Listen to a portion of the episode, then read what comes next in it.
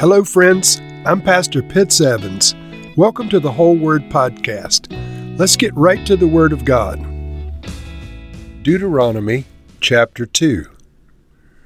Then we turned back and set out toward the wilderness along the route to the Red Sea, as the Lord had directed me. For a long time we made our way around the hill country of Seir. Then the Lord said to me, You've made your way around this hill country long enough. Now turn north. Give the people these orders. You're about to pass through the territory of your relatives, the descendants of Esau who live in Seir. They will be afraid of you, but be very careful. Do not provoke them to war, for I will not give you any of their land, not even enough to put your foot on. I have given Esau the hill country of Seir as his own. You are to pay them in silver for the food you eat and the water you drink. The Lord your God has blessed you in all the work of your hands.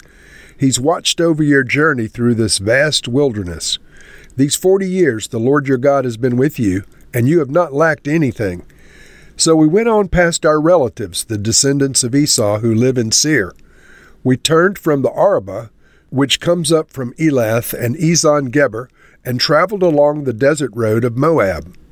Then the Lord said to me, Do not harass the Moabites or provoke them to war, for I will not give you any part of their land. I have given Ar to the descendants of Lot as a possession.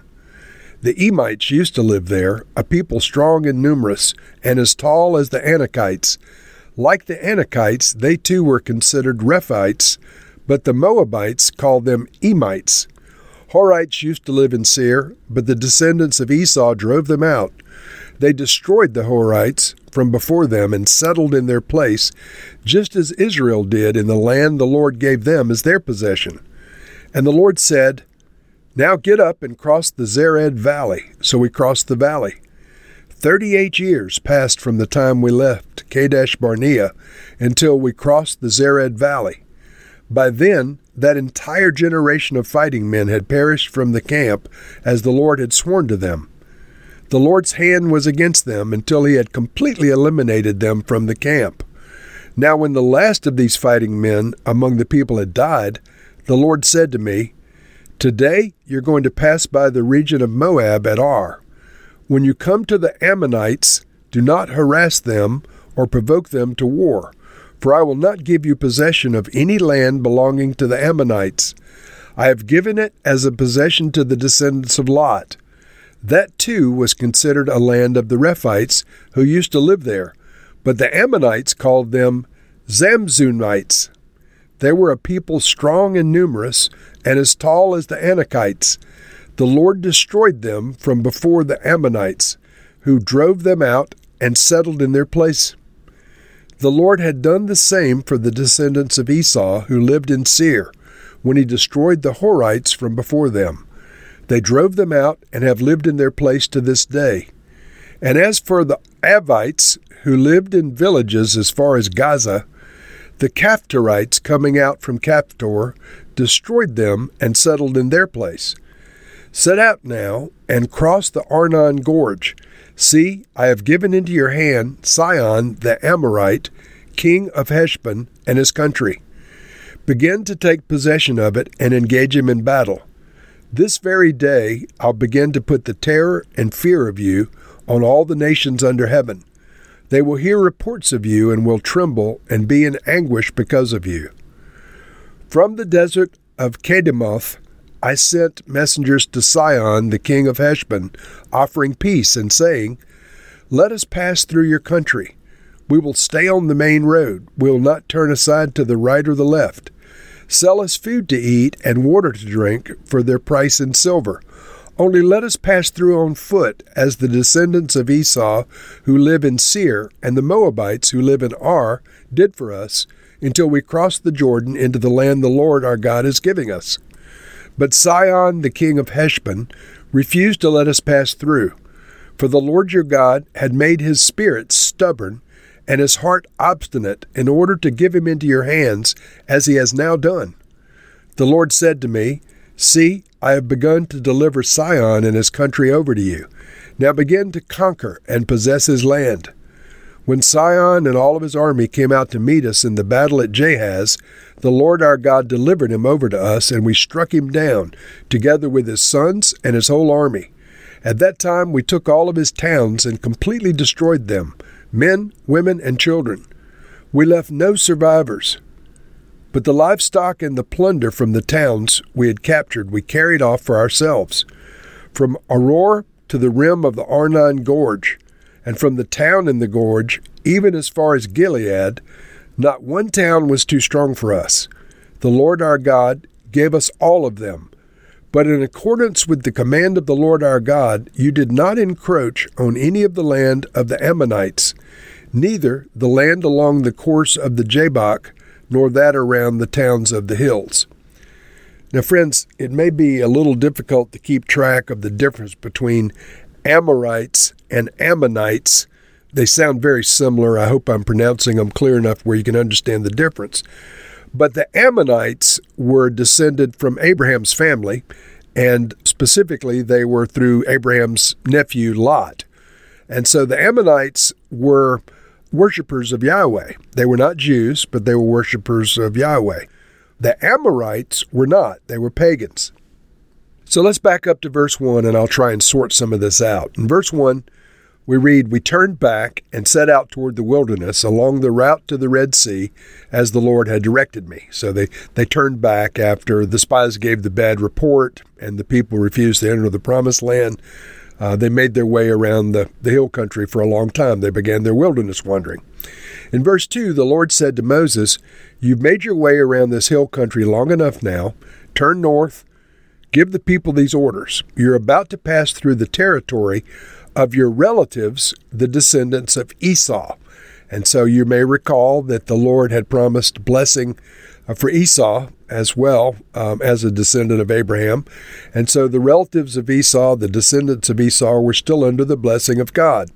So the Lord said, Do not provoke them to war, for I will not give you any of their land, not even enough to put your foot on. I have given Esau the hill country of Seir as his own. And so they obeyed. They didn't pick a fight with the descendants of Esau, they left him alone. In verse 9, the Lord said to Moses, Do not harass the Moabites.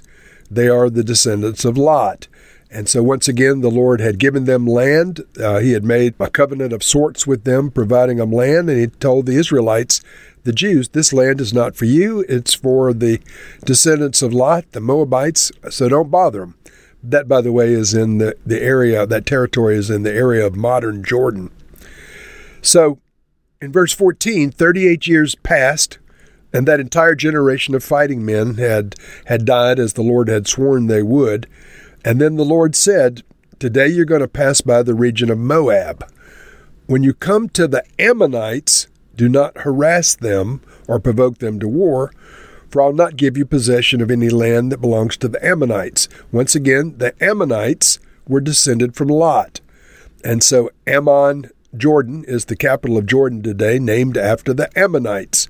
These were a, a people that the Lord was um, uh, telling the Jews that they had an inheritance from Him and they could not be displaced, or they should not be displaced, because God's desire was to bless them. And so they, they set out away from the Ammonites toward the Amorites. Verse 24 Set out now and cross the Arnon Gorge. See, I have given into your hands Sihon, the king of the Amorites, king of Heshbon and his country. Begin to take possession of it and engage him in battle. This very day I'll begin to put the terror and fear of you on all the nations under heaven. They will hear reports of you and will tremble and will be in anguish of you or because of you. Now, this is very significant because, in fact, this happened. That fear and dread and terror of the, the God of Israel and the people of Israel began to spread all over that area leading up to the promised land and in the promised land itself. When we read the account of the taking of Jericho, we'll read that these rumors and the fear and terror and dread of the Jews um, was all over the people of Jericho before the, the conquest of Jericho.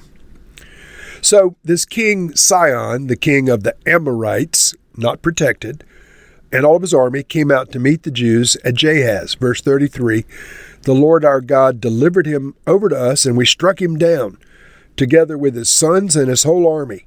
At that time, we took all of his towns and completely destroyed them men, women, and children.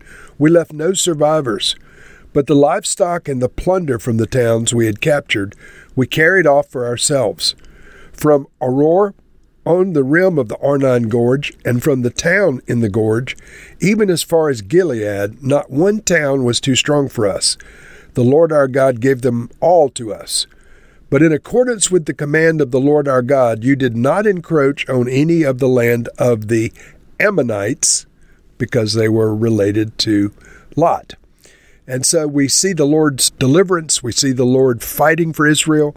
We see the Lord protecting those that he desired to protect. And we see that the fear and dread of God and the people of God began to spread over all the nations under heaven, just as the Lord had prophesied that it would. And so, Lord, once again, we pray today that the fear and dread of Almighty God would spread on the people and the nations of the world, for all those that oppose you and your purposes and your people. Let the terror of Isaac, the fear of Isaac, come on those who would lead us and our children astray. Let the fear of God be on all those evil men or evil women that would lead us or our children astray. And let the blessing of Almighty God be on those and those around us who would point us toward the cross of Jesus Christ. We ask these things now in Jesus' name. Amen.